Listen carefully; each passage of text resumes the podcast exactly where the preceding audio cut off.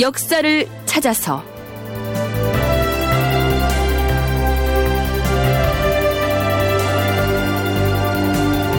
제 462편 삼포개항 그리고 외관. 극본 이상락 연출 황영선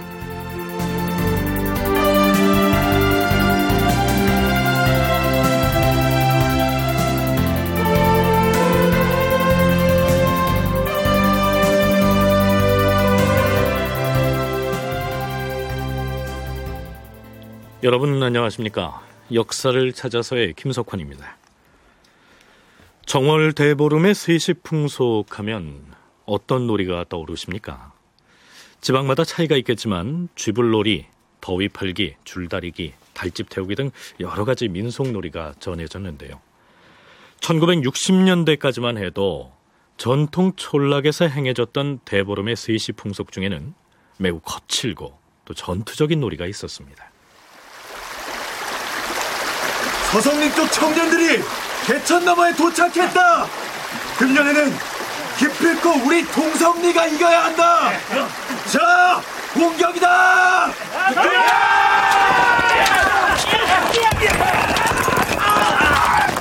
물러나지 마라. 다친 사람은 뒤로 빠지고 계속 던져라.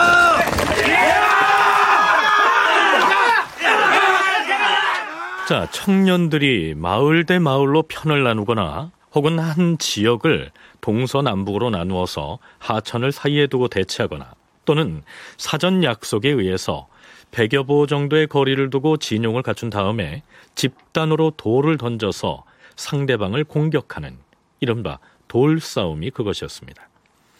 이 돌싸움 풍속은 그 유래가 아주 오래됐는데요.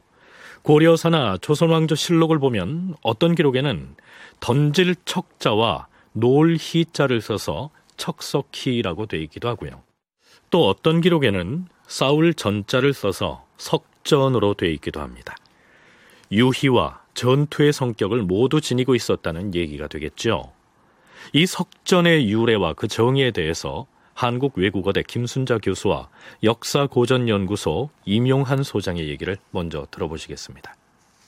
석전하면 이제 돌을 던지면서 전투를 하는 것. 그런데 이게 놀이하는 것이어서 이제 왕이 자기 휘하에 있는 그런 관료들을 거느리고 구경을 했다라는 기록이 나옵니다.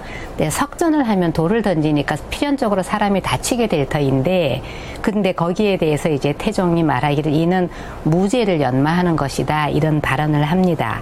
그래서 이제 척석군이라고 하고 이게 고려 시대 때도 이 석전에 대한 기록이 있습니다만 이 실록에 이때 상당히 상세하게 기록이 나옵니다. 보면 이제 좌대 우대로 어, 나누어서 두 부대가 한 200여 보를 사이를 두고 떨어져 있어서 각각이 이제 천기백기를 세우고 시작하면 이제 돌을 던지고 한쪽은 방패를 들고 막고 이렇게 했다고 나옵니다. 돌 던지기 싸움은 우리나라로 치면 일종의 민속놀인데 나쁘게 말하면 좀 야만적이고 살벌한 놀이에요. 꼭 한두 명 죽겠고 그러거든요. 근데 이게 일제 때까지도 있었다고 해요. 평양 같은 데서 하고 이런데 앞에 나가서 잘 던지는 사람이 이제 또 영웅이 되고 스타가 되고 그런데 뭐 요즘 한국 야구도 잘하지만 우리나라가 원래 활 쏘고 돌 던지고 이런 거 굉장히 잘하는 나라입니다. 그리고 돌팔매가 원래 옛날에도 이게 늘 군대에 있습니다. 돌 던지는 게 꽤 중요한 역할을 하기 때문에 알렉산더 군대에도 이 척석군이 있었고 그래서 이것이 단순히 놀이가 아니라 동네 치안이라든가 군사훈련 이런 의미를 가지고 있었어요. 우리 프로그램이 고대 국가 시기부터 우리의 역사를 탐색해왔기 때문에 고구려가 수나라나 당나라를 상대로 치열한 전투를 벌였던 상황들을 여러 차례 재연해서 보내드린 적이 있었는데요. 가령 산성을 중심에 두고 치열한 공방전이 벌어질 경우에 지금 당나라군이 성벽 아래에 당도했다. 저들이 성벽을 기어오르도록 내보내줘서는 아니 될 것이다. 적사꾼들은 돌을 던져라.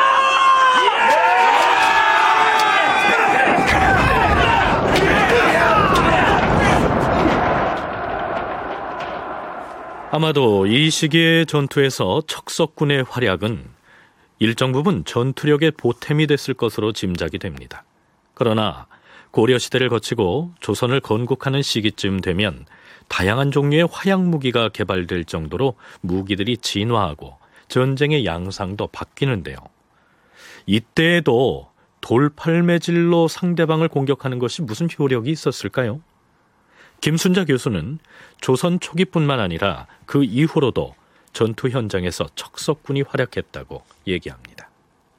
실제로 전쟁할 때 척석군이 있습니다. 활을 쏘거나 아니면 쇠뇌 같은 것 발달한 무기가 있고 화포도 쓰고 있지만 사실은 그런 무기들은 만드는데 시간과 돈이 많이 들기 때문에 그렇게 넘쳐날 정도의 무기는 아니고요. 전쟁할 때 가장 손쉽게 쓸 수 있는 것이 사실은 돌입니다. 그래서 사실 임진왜란이나 어 뭐 18세기 이럴 때도 무기가 부족할 때는 돌을 써서 척석을 해야 되고 그래서 척석군이라는 용어는 내용은 오히려 후대까지 나옵니다. 근데 조선 전기 군제사를 찾아보니까 그 중앙군이나 지방 부대에 척속군이라는 이 병종이 독립되어서 서술되어 있지는 않습니다. 그러니까 평시에 중앙군 편제 속에 포함되어 있지는 않지만 평소에 돌 잘 던지는 장정들을 모아서 척석 훈련을 하는 부대가 있었던 것만은 사실이었던 것 같습니다. 조선 건국 이후에 척석군에 대한 기록을 살펴보면 이렇습니다. 태조 3년 4월 1일 임금이 명을 내려 성중에서 돌 던지는 놀이를 하는 사람을 불러 모아서 척석군이라 이름하였다. 이틀 뒤에는 태조가 척석군을 불러 사열하고 동지 중추원사 조기에게 명하여 이들을 거느리게 하였다. 태조 6년 7월 11일 순영군 이지 상위 중추원사 이천우, 그리고 첨절제사 전영부와 장철 등을 해로에 보내어 갑사와 척석군을 거느리고 배를 타고 나아가 왜구를 쫓아가 잡게 하였다. 태조 6년 8월 23일 전 판사 정점에게 명하여 척석군을 거느리고 배를 타고 나아가 외적을 잡게 하고 친히 용산강에 거둥하여 그 모습을 지켜보았다. 태조 이성계는 이 척석군을 바다나 강에서 외적을 물리치는데 자주 동원한 것으로 나타납니다.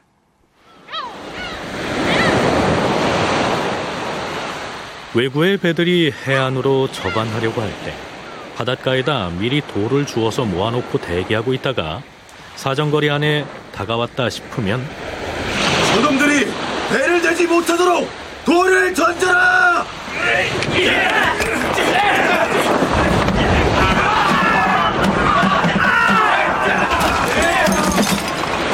자, 이렇게 돌을 던져서 투석 세리를 퍼붓거나 혹은 아예 배에다 돌을 잔뜩 싣고 바다로 나가서 상대방 배전을 향해서 돌팔매질 공격을 하는 경우에 오히려 활로 쏘는 것 이상의 효과를 거둘 수 있었겠죠.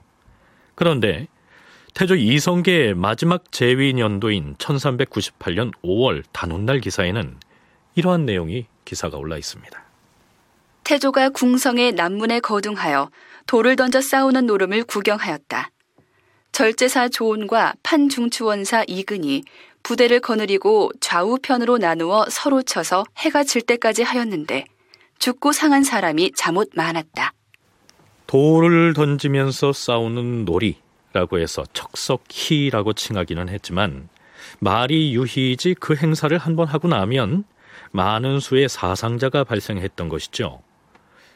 어찌됐든 지금까지 소개한 내용은 태조 이성계 재위 기간에 있었던 일인데요. 그렇다면 왕자의 난을 일으켜서 왕권을 탈취하다시피 한 이 태종은 척석희를 어떻게 생각했을까요? 태종 10년 5월 단오날 임금이 대원에게 명하였다. 대원들은 들으라. 척석희를 금한다는 명을 내린 바 있건을 단원날이라 해 공공연히 행해지는 이 돌싸움 놀이를 너희들은 어찌해 금하지 않는 것이야? 명을 어기고 척석을 한 자들을 모조리 잡아 순금사에 가두어라. 곧 순금사 사직이 척석희에 가담한 스물아홉 명을 잡아 옥에 가두었다. 태종 13년 단오날엔 또 이런 일도 있었습니다. 시정의 무리들이 단오라 하여 광통가에 모여 척석희를 하였는데 군기 소감 최혜산이 별군 30여 명을 거느리고 곁에서 느닷없이 튀어나와서는 승세를 타고 추격함에 공조판서 박자청이 부대를 거느리고 갑자기 척석놀이 하는 장소로 들어가다가 말이 놀라서 뛰어오르는 바람에 땅에 떨어졌고 그 때문에 그가 거느리던 대장 한 명이 돌에 맞아 죽었다. 헌부에서 박자청을 탄핵하였다. 자, 여기에서 알 수 있는 것은 본래 척석희라고 불리는 이 돌싸움 놀이는 5월 단오날의 풍습이었고 이 놀이 때문에 사람이 자꾸 상하자 태종 이방원은 이를 금하도록 명을 했는데도 그럼에도 불구하고 단오날이 되면 광통가 등지에서 무관들이 군인들을 이끌고 나와서 공공연히 이 돌싸움 놀이를 했다. 이런 내용들입니다.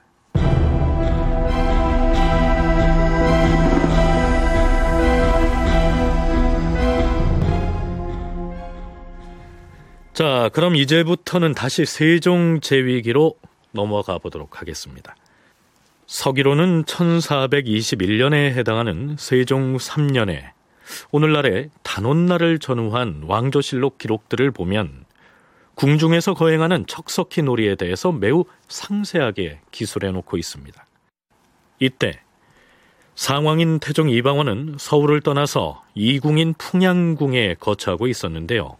이지를 앓고 있었습니다. 풍양궁은 지금의 남양주시 진저읍 내강리에 위치해 있었습니다. 그 시기에 지금의 종로 5, 6가에 해당하는 연화방에다 태종 이방원이 거처할 신궁을 짓고 있었는데요. 이 신궁을 짓는 동안에 남양주 쪽의 이궁으로 피방을 나가 있었던 모양이죠. 5월 초 이튿날에 세종이 박은 등의 대신들과 함께 문병차 풍양궁을 찾아갑니다.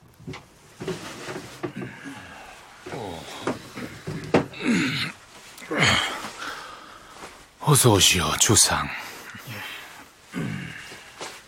한후가 걱정이 되어서 찾아뵈었습니다. 이질에 걸려서 며칠 고생을 했으나 이제는 좀 나아졌어요. 이제 신궁도 완공되었으니 이 속히 쾌차하셔서 황궁을 하셔야지요. 음, 주상, 단호가 사흘밖에 남지 않았어요. 단호를 여기서 지낼 수는 없지요. 서울에 돌아가서 맞이할 것이요. 하오나 아직 환호 중이신데 무리하게 거둥하셨다가 음, 아니요 주상 당장 내일이라도 서울로 돌아가서 단오날 석전을 관람할 것이요. 아니 왜 하필이면 그 돌싸움을 상왕 전하 무리하게 서울로 행차하시어서 석전을 관람하시겠다 하오니 우려되옵니다. 성체가 필요하실까 염려되오니 부디 음, 좌이정은 그런 걱정 마시오. 평소 석전은 내가 구경하기를 아주 즐겨하는 놀이이니 이번에 만일 그 놀이를 구경한다면 내 병이 감쪽같이 나을지 누가 알겠소. 아, 기왕 말이 나온 김에 병조 판서는 병조 참판을 서울로 보내서 석전에 참여할 군사 수백 명을 모집하고 그 군사들을 좌대와 우대로 나누어서 대기하도록 준비를 하라. 예, 상왕 전하의 성지를 받들어 석전을 준비하겠사옵니다.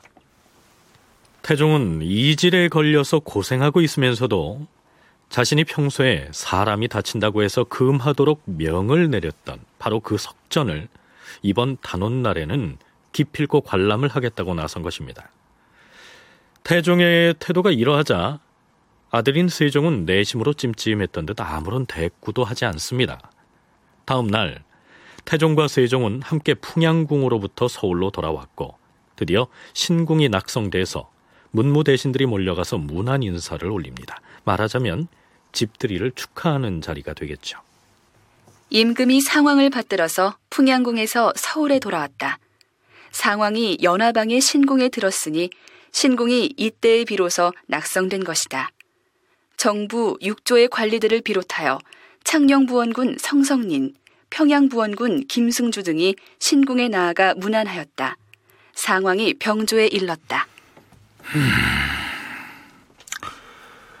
음... 오늘 내가 주상과 같이 석전놀이를 관람하려고 하는데 주상이 석전 관람을 하지 않겠다고 굳이 사양을 흔히 이 어찌 했으면 좋겠는가?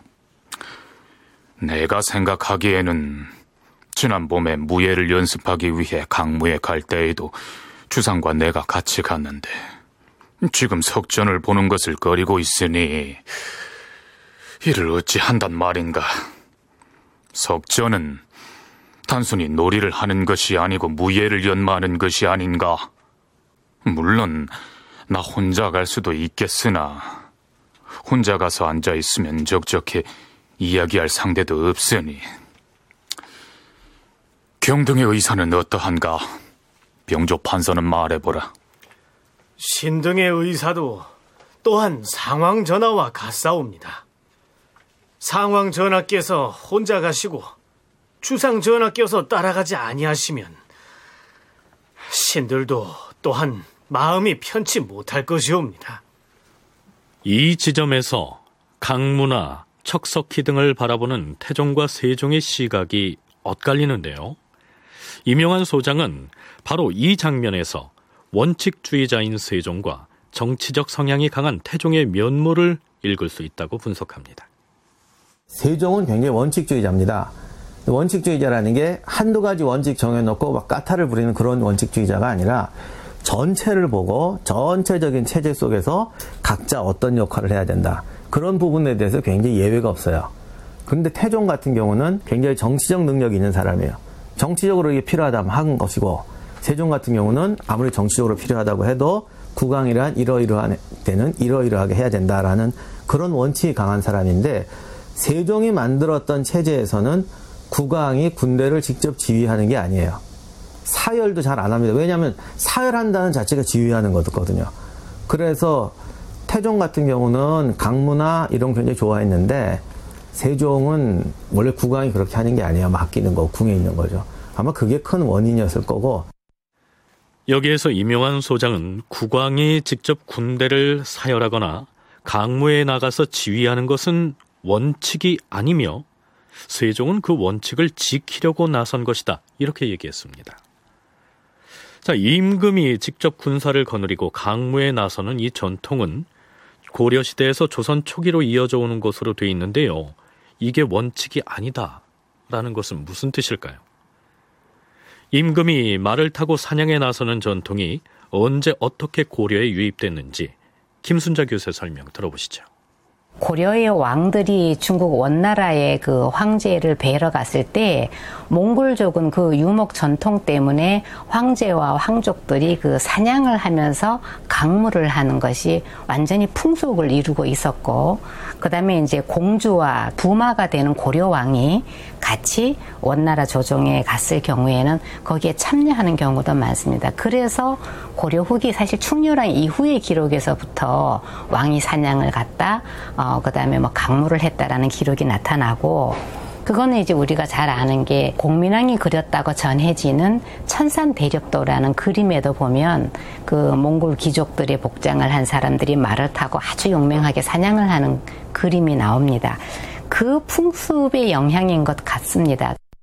원간섭기 원나라 황제의 부마였던 고려의 국왕이 원나라에 갔을 때 황제가 주관하는 사냥에 따라 나섰던 데부터 이른바 국왕의 강무 전통이 이어져 내려왔었는데 세종은 국왕이 직접 말을 타고 군사를 통솔하는 것은 자신의 통치 원칙에 부합하지 않는 것이라고 봤고 따라서 척석희라는 이름의 돌싸움을 국왕이 직접 지휘하고 관람하는 건 역시 옳지 않다고 봤기 때문에 아버지인 태종의 권유를 사양했을 것이다. 이런 얘기입니다.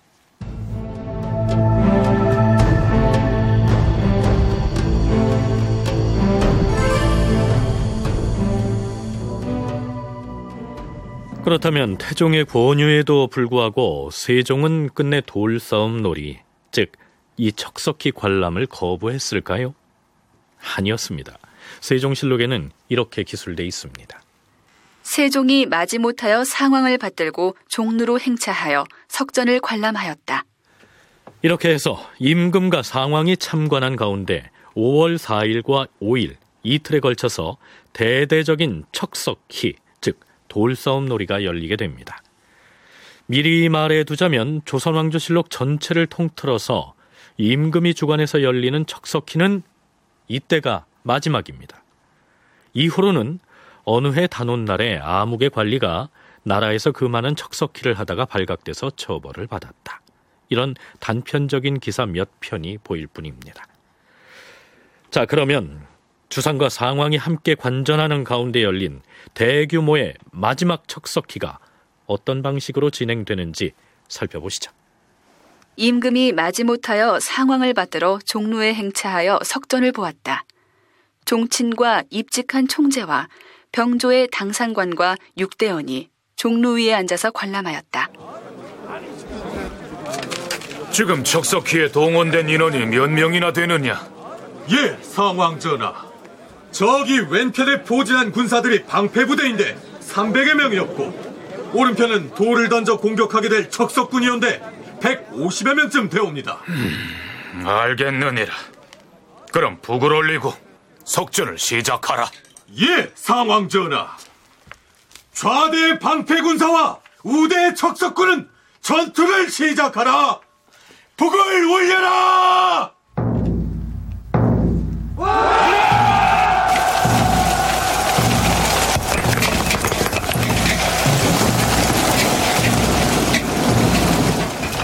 척석군은 돌을 던져서 공격했을 것이고 방패군은 방패로서 날아오는 돌들을 막아냈을 것으로 보이는데요.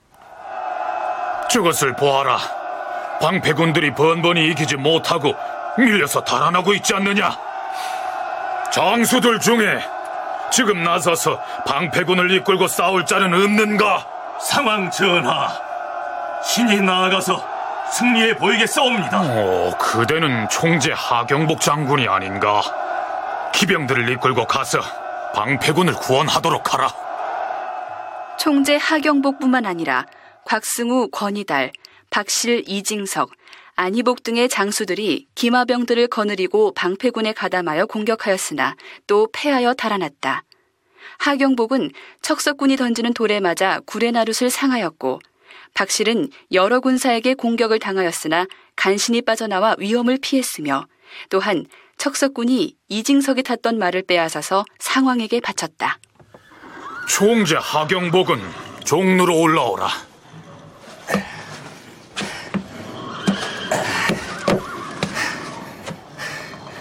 송구하옵니다. 상황 전하. 그래, 크게 다치지는 아니했는가? 비록 싸움은 패하였사오나 크게 몸을 상하지는 않았사옵니다.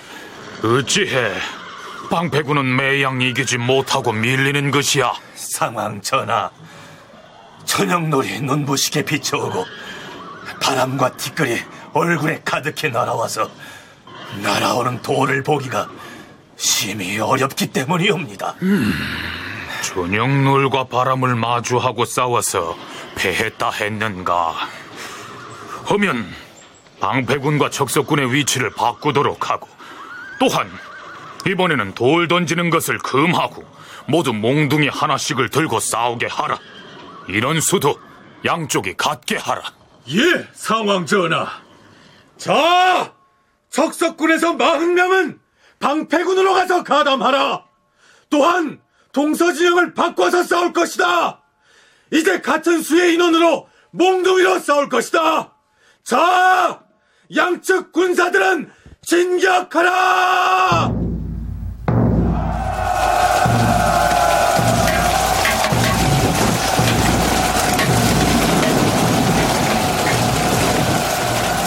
척석군 40여인을 뽑아서 방패군 편을 도와주게 하였으나 방패군 중에서 앞장서서 용맹스럽게 싸우는 자는 다만 척석군에서 지원된 그 40명 뿐이었고 방패를 든 자들은 모두 물러나 도망치다가 쓰러지곤 하였다. 싸움을 중단하라. 맞아서 넘어진 사람에게는 공격하지 말도록 하라. 죽거나 다치게 해서는 아니 될 것이야. 석전을 중단하라! 상황은 의원을 명분해서 다친 자들을 돌보아 치료하게 하였다. 척석희는 저녁 무렵에 이르러서야 끝이 났다. 임금이 상황을 받들어 신궁에 이르렀다가 창덕궁으로 돌아왔다. 정부와 육조에서 대궐에 나아가서 문안하니 임금이 말하였다. 오늘 부왕께서 과인에게 이르시기를 유사히 오래됐던 병을 알아 허리 근처가 습냉하였는데 오늘 척석기를 관람하고 말을 타고 왔더니 병이 조금 나았다 하심으로 과인은 매우 기쁘도다. 자, 이것으로 척석기가 아주 끝난 것은 아니었고요. 이튿날인 단오날엔 상황이 종로에 나가서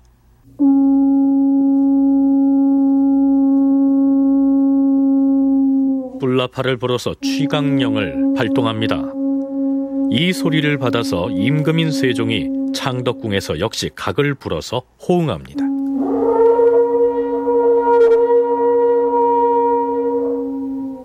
비상 계엄령이 발동된 것입니다. 삼군의 장수들이 군사를 이끌고 정한 위치로 출동하자 상황은 이윽고 계엄을 해제하고 또다시 석전을 관람합니다. 이렇게 해서 이틀간에 걸친 대규모의 척석희는 단오날 해가 저물어서야 막을 내리게 됩니다. 물론 이후로도 민간에서는 이 척석희가 단오날 풍속으로 이어지긴 했지만 국가에서는 영을 내려서 금지를 하죠. 척석희뿐만이 아니고요. 임금이 말을 타고 내달리는 모습은 세종이 친정에 나선 이후로는 찾아보기 어렵게 됐죠.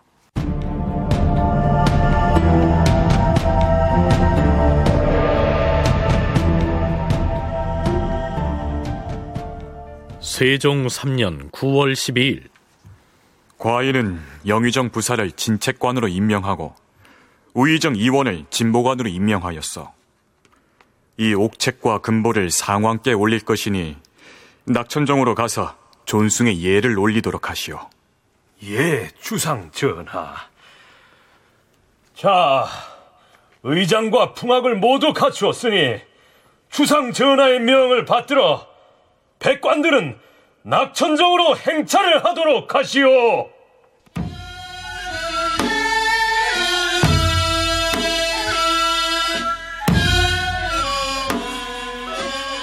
자, 지금 어떤 의례가 행해지는 것인지 금방 이해하기가 어려우실 텐데요. 세종실록의 해당 기사를 조금 소개하자면 이렇습니다. 임금이 면복을 갖춘 후 여러 신하를 거느리고 옥책과 금보로서 상황을 성덕신공 태상왕이라고 존숭하여 임금이 친히 책과 보를 진책관 영의정부사 유정현과 진보관 우의정 이원에게 주어서 인정문까지 이르러 보냈다. 유정현 등이 의장과 풍악을 갖추고 책과 보를 받들고 낙천정으로 나아갔다. 세종이 아버지인 태종의 칭호를 성덕신공 태상왕으로 높여주는 의식을 거행하기 위해서 영의정에게는 옥책을 받들게 하고 우의정에게는 금보를 받들게 하고서 문무백관을 거느리고 낙천정으로 행차하는 장면입니다. 옥책은 책문이고요. 금보는 도장일 텐데요. 자, 우선 김순자 교수의 설명부터 들어보시죠. 옥책 하면 옥으로 만든 책문입니다. 지금 국립고궁박물관에 가보면 고종하고 명성황후 당시에 사용했던 책문들이 몇 가지 나와 있습니다. 쉽게 얘기하면 책문이라는 건 임명장이라고 보면 됩니다. 그런데 어, 왕의 아들인 왕세자가 왕이 될 때 그냥 우리는 당연히 왕이 된다라고 생각하는데 그 필요한 그 요식 절차가 몇 가지가 있습니다. 내가 새로 왕이 된다는 도장도 정식으로 받아야 되고 임명장을 받아야 됩니다. 말하자면 세종과 대신들이 태종을 성덕 신공 태상 왕으로 임명한다는 임명장과 그것을 보증해서 새긴 도장을 전해주기 위해서 행차를 하는 장면입니다. 더 단순하게 얘기하자면 여태껏 상왕으로 불리던 태종 이방원의 호칭을 태상왕으로 높여 부르겠다는 것이죠. 돌이켜보면 태종이 세종에게 왕위를 넘기고 막 물러났을 때 정종도 생존에 있었기 때문에 상왕이던 정종은 노상왕이 되고요. 이제 막 물러난 태종은 상왕이 됐던 것이고요. 그러다가 노상왕이던 정종이 세상을 떠나자 태종은 여전히 상왕으로 불리고 있었지요. 그런데 이때 와서 세종은 물러나 있는 부왕의 호칭을 기존의 상왕에서 클 태자 하나를 덧붙인 태상왕으로 높이겠노라고 옥책과 금보까지 만들어서 성대한 전달 의식을 거행하고 있는 것입니다. 물러나 있는 임금이 두 사람이라면 양쪽 모두를 상왕으로 부를 수는 없기 때문에 먼저 물러난 임금을 높여서 태상왕 이렇게 부르는 것은 자연스럽다 하겠는데요. 이때 태종은 그냥 상왕으로 부르는 것이 자연스러울 듯한데 왜 태상왕으로 높이려고 하는 것일까요? 태종이 즉위했을 때 정종이 상왕이 되는데 태조 이성계가 살아 있었어요. 그러니까 태상왕이죠. 그러니까 이 태상왕이라는 건 이 서열 속에 나온 건데 이렇게 되니까 나중에 이제 이성계가 사망하고 이제 다시 태종이 양위를 했을 때 정종이 태상왕이 되면 이 계열이 정종, 태종 이렇게 온다고요. 그러니까 세종은 정종이 자기 큰아버지긴 하지만 절대 그걸 정토로 인정 안 하려고 그래요. 비록 중간이 있지만. 그래서 어떻게든지 태종, 태조, 태종 자기로 이으려고 그러는 거예요. 정종을 참 어떻게는 못하지만 왕이라는 계통이 중요하거든요. 그 부분을 애매하게 해놓으면 나중에 가서 정종 계열이 또 왕이 될 수도 있는 거예요. 그래서 철저하게 할아버지, 아버지, 나. 이 라인을 완벽하게 고수하려고 합니다.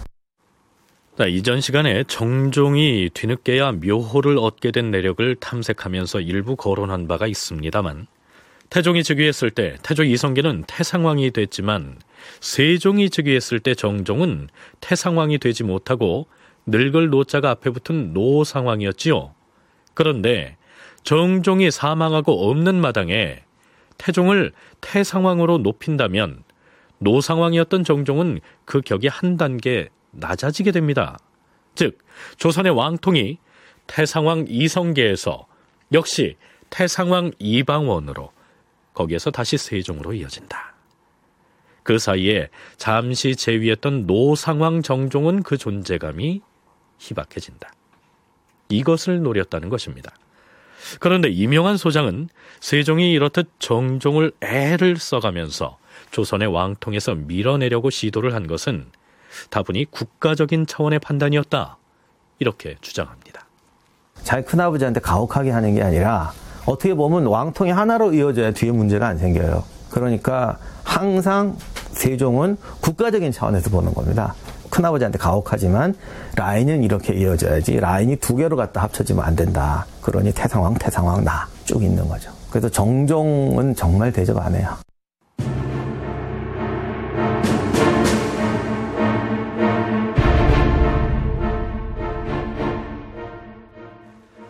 자, 그렇다면 신하들의 이름으로 올린 태종을 태상왕으로 존숭하는 이 책문의 내용이 어떠한지 살펴보시죠. 상왕 전하께서는 성덕이 지극히 높으시니 더 높이려 하여도 끝이 없고 신성한 공이 또한 지극히 커서 보답을 하려 하여도 더 이상 베풀 것이 없도다. 하여 오직 아름다운 칭호로서 성대하고 아름다운 것을 밝히려 하는 바이다. 공손히 생각하여 보건대 성덕 신공 상왕 전하는 나라를 열어놓을 계책을 세우시고 사직을 안정케 하는 기틀을 결정하시었다. 어버이를 사랑하고 형을 공경하심이 백성들에게 표준이 되었고 이웃 나라를 사귀고 큰 나라를 섬기는 것은 세상의 도를 돌려서 평정한 대로 놓으셨도다. 제사를 올리면 신령이 계신 듯한 정성을 극진히 하시고 정사를 살피시면 가엾고 불쌍하고 의탁할 데 없는 무리부터 먼저 하시었다. 온누리의 동물과 식물이 요임금의 인해 속에서 자라나게 하시고 사도와 정도가 스스로 순임금의 슬기에 모자라지 않도다. 비록 책내는 이미 베풀었으나 오히려 신등의 마음은 부족함이 있도다. 엎드려 생각건대 함께 기르시는 자애를 들이우시고 넉넉히 용납하는 도량을 넓히시어 여러 사람의 바라는 것에 굽혀서 따르소서.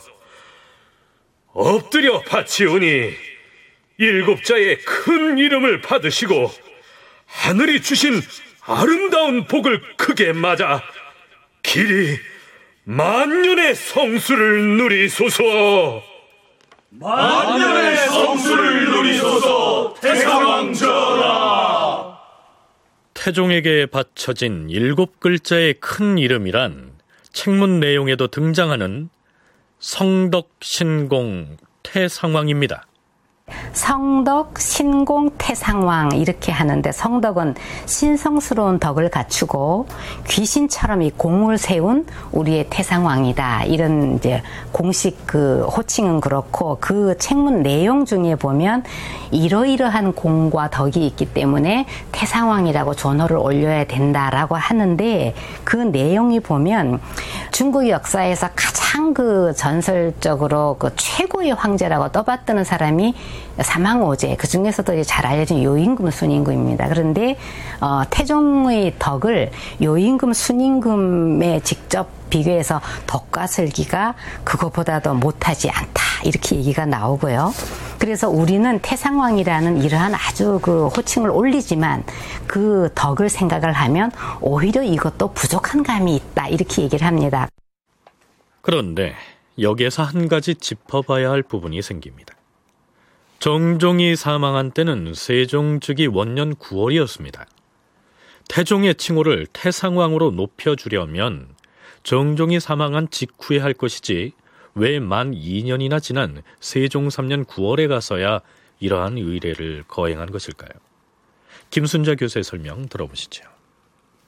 3년상은 실제로는 25개월 어, 복입니다. 만 2년을 지내고 3년이 들어가는 그 달에 탈상을 하는데 국왕이 25개월 동안 상복을 입고 공물을 안 보면 안 되기 때문에 보통 이제 왕실에서는 이런 일이 있을 경우에 하루를 한 달로 계산을 해가지고 25일째 탈상을 합니다. 그래서 실제로 정정이 죽은 이후에도 태종과 세종이 거기에 따라 가지고 태종은 3년 상 복을 입었기 때문에 25일째 탈상을 했고 세종은 이제 손자 학렬이니까 기년복을 입습니다. 그래서 13일 될 때 탈상을 했습니다만 그거는 편의적으로 그렇게 하는 것이고 실제로 어떤 집안의 경사스러운 일을 한다든가 하는 거는 어 25개월 3년 상 기간이 완전히 끝난 다음에 할 수 있습니다. 요 때가 지금 종종의 탈상 3년 탈상이 되는 시기입니다. 우리 프로그램 460편에서도 자세히 살펴봤습니다만 3년 상복을 입는다는 것은 만 2년 동안 상복을 입고 3년째 되는 해의 첫날에 탈상을 한다는 의미입니다. 세종이 태종을 높여서 태상왕으로 존숭하는 의례를 갖춘 이때가 정종의 탈상 시기와 일치하지요. 정종에 대한 탈상 시기를 기다렸다가 이때에 비로소 태상왕으로 높여 부른 것입니다.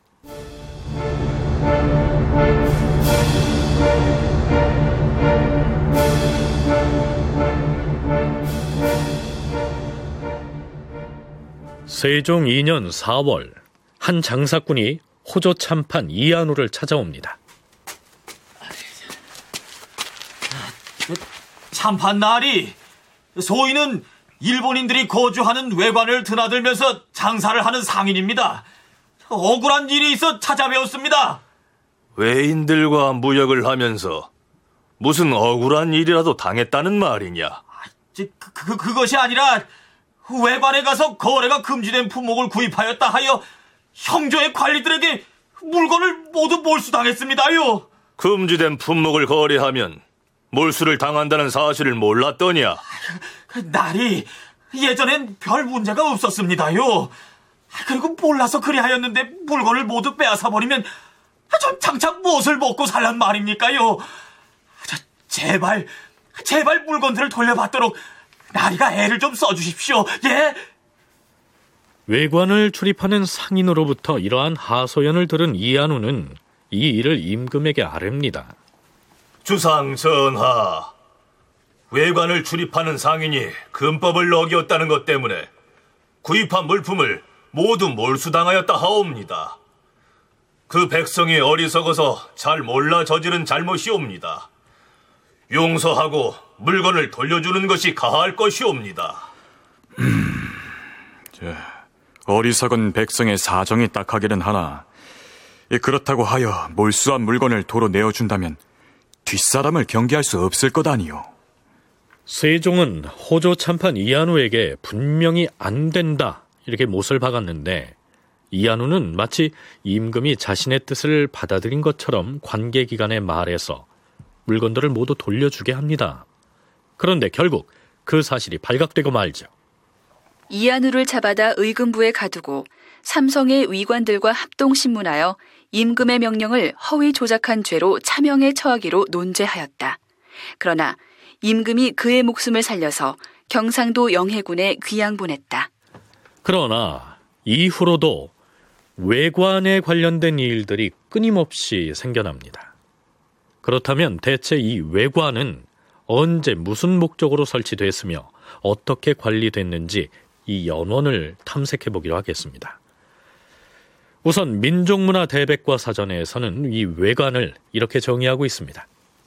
외관은 조선시대에 일본인들이 조선에서 통상을 하던 곳을 일컫는데 무역처와 숙박처 그리고 접대처의 기능을 동시에 지니고 있었다.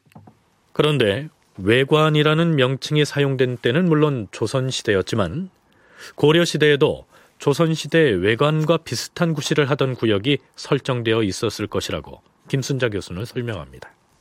고려 후기에도 일본하고 이 공식적으로 이렇게 사신이 왕래할 때 그 일본에서 오는 사람들을 접대하는 장소가 김해에 있었습니다. 그래서 거기에 고려 정부가 관소를 지어 가지고서는 거기 물론 고려 관리도 파견되어 있고 그래서 거기에 일본 사람들 있게 하고 고려 시대 때도 우리나라에 오는 그 일본인들 그러니까 기록에는 이제 외인이라고 나옵니다만 이 사람들이 마구잡이로 우리나라를 돌아다니게 허용은 안 하거든요.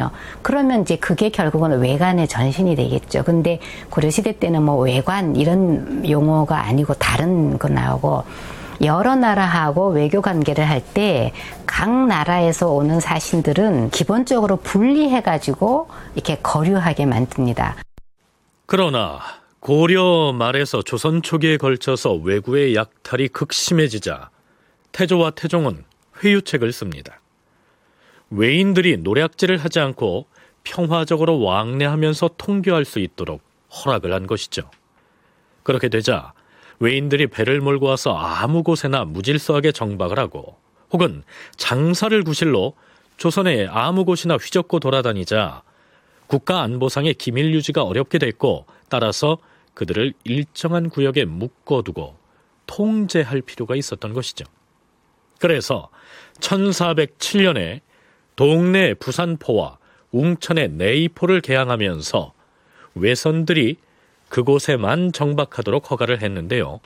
이것이 외관의 시초가 된 것입니다. 조선시대 때는 외관을 운영을 합니다. 지금 지명에 남아있는 건 부산에 가면 그 외관이란 지명이 남아 있는데 사실은 부산에 있는 외관 말고도 다른 지방에도 외관이 몇 군데 있었습니다. 외관은 외인들이 살 수 있는 집단 거류지 같은 것입니다. 그래서 국가에서 공식적으로 외인들이 조선인들하고 마구 섞여서 살거나 하면 이건 상당히 국가안보상 곤란한 문제이기 때문에 또 그 외의 풍속이 막 들어오고 하니까 국가에서는 그걸 허가해준 지역에서만 이 사람들을 살 수 있게 하는 그 장. 장소를 외관이라고 합니다. 외관이 조선시대 때 언제부터 설치되었는지 그 기록은 알 수가 없습니다. 그런데 조선 왕조 실록에서 기록상 제일 먼저 나타나는 그 외관 기록은 1411년입니다. 태종 11년 기사입니다. 김순자 교수가 말한 외관이 처음으로 언급된 태종 11년 기사의 내용을 보시죠. 주상 전하, 열양군 송거신의 죄를 엄히 다스리시옵소서. 송거신이 무슨 죄를 지었다는 것인가? 송거신은 나라에서 그 많은 물품인 금과 은을 사용하여 외관의 외인들과 무역을 하다가 발각되어 싸웁니다. 과인이 사헌부의 소총에 대해서는 잘 알겠다. 그러나 지은 죄가 경미하고 또한 송거신은 공신이니 더 이상 죄를 논하지 말라. 이러한 내용이 외관과 관련된 첫 기록으로 등장한 것으로 봐서 외관을 관리하기 위해서 여러 가지 규칙과 또 형률들을 만들어 두었던 것으로 보입니다. 무엇보다 내국인이 외관을 드나들면서 외인들과 무역을 할 때 취급해서는 안 될 물품들의 목록을 따로 정해두고 있었던 것으로 보이는데요. 앞의 사례는 금과 은을 가지고 거래를 하다가 적발된 경우이고요.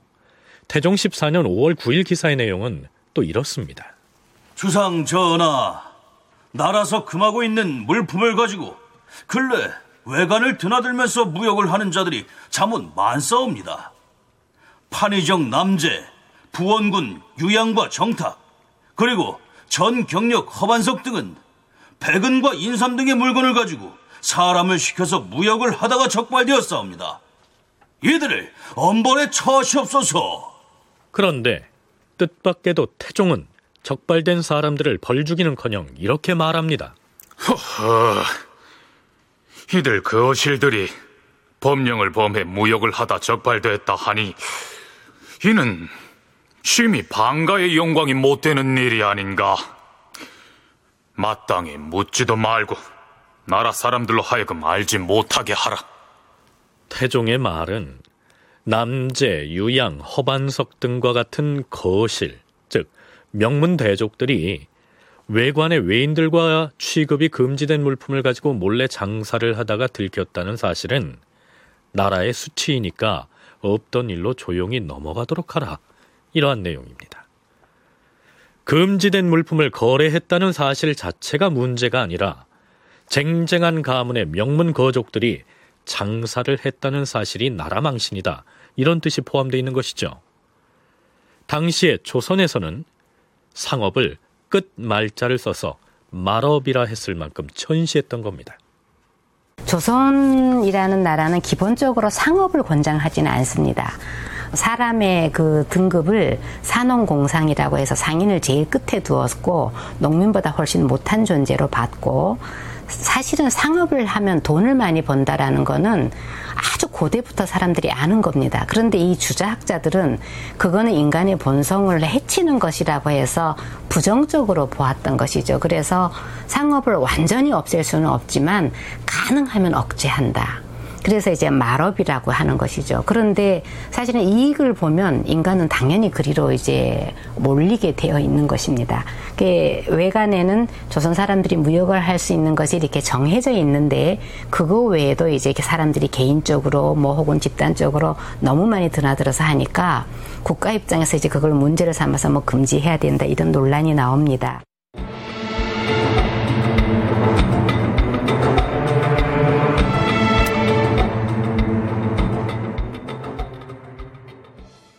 외관과 관련해서 발생한 문제점은 단지 나라에서 금하고 있는 물품을 거래하다 적발된 경우만은 아니었습니다.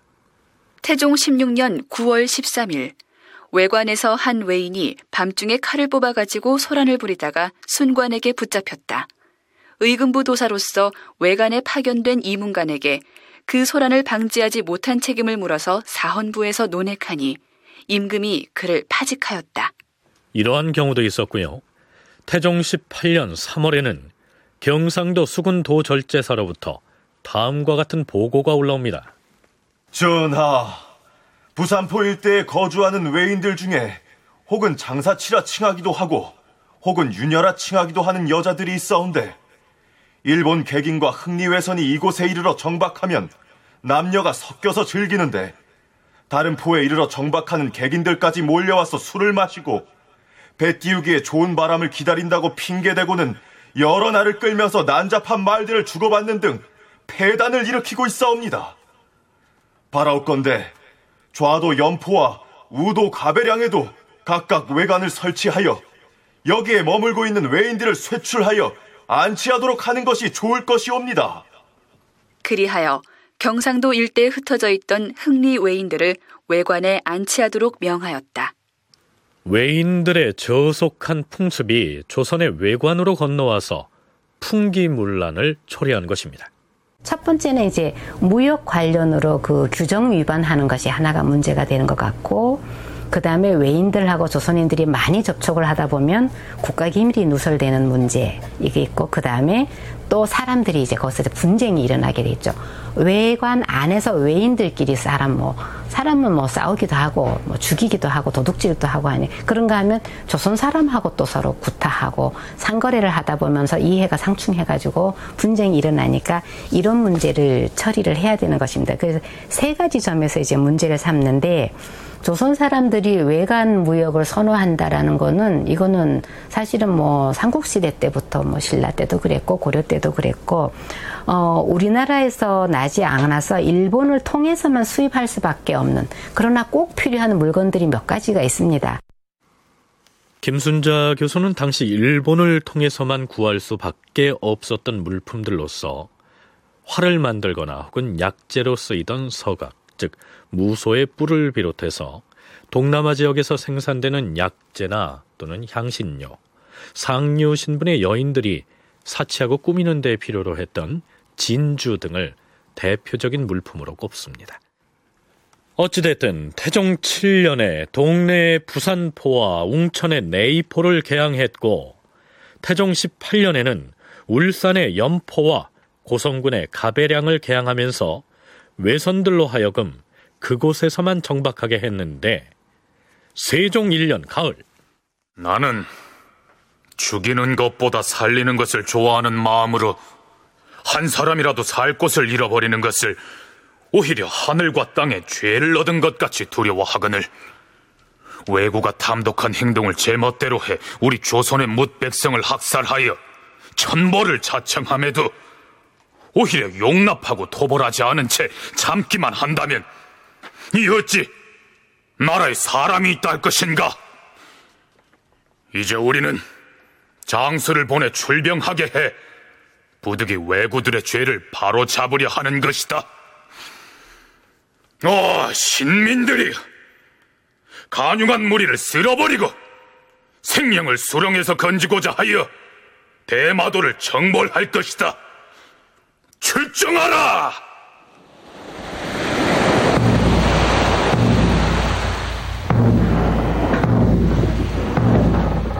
상왕인 태종이 주도해 대마도 정벌을 감행하면서 개항장이 폐쇄됩니다. 대마도 정벌을 마친 뒤에 조선은 다시 외인들에게 유화 정책을 쓰게 되는데요. 이 유화 국면을 타고 일본의 막부와 구주절도사 그리고 대마도에서 각각 따로 보낸 사신들이 대거 조선으로 몰려서 무역을 하는 바람에 조선 조정은 콜머리를 앓습니다. 대마도 정벌 직후인 세종 1년 9월 예조 판서 허조가 이렇게 고합니다. 주상 전하, 처음에는 일본에서 건너온 사신이 그래도 얼마 안 되더니 근년에 와서는 갈한 자루를 바치는 자까지도 모두 사신이라 칭하고서 자기들이 가지고 온 물건을 매매하는 데에만 정신을 팔고 있사옵니다. 그들이 가지고 온 재화가 저작거리에 연달아 널려 있어서 영리들이 피해를 입는 일이 적지 않을 뿐 아니라 왕왕 예조에까지 와서 공을 따지고 성내고 소리치는 자까지 있사옵니다. 국가에서 1년 동안 이들에게 내리는 양곡만도 마녀석이란 많은 약에 달아옵니다. 마땅히 도성의 밖에다가 외관을 따로 지어서 거기에 머물게 하고 도성 안에 들어오지 못하게 하시옵소서. 대마도주의 문서를 가지고 온 자들은 예로서 접대하여 주고 그들이 매매하는 재화는 자기가 운반해 다니게 하고 그들의 내왕을 보다 엄격하게 통제해야 할 것이옵니다. 알겠어. 그리 할 것이요. 이렇게 해서 부산포와 내이포가 다시 열리고 뒷날 연포에도 외인의 왕래를 허함으로써 삼포가 개항된 것입니다. 다큐멘터리 역사를 찾아서 다음 주 이 시간에 계속하겠습니다.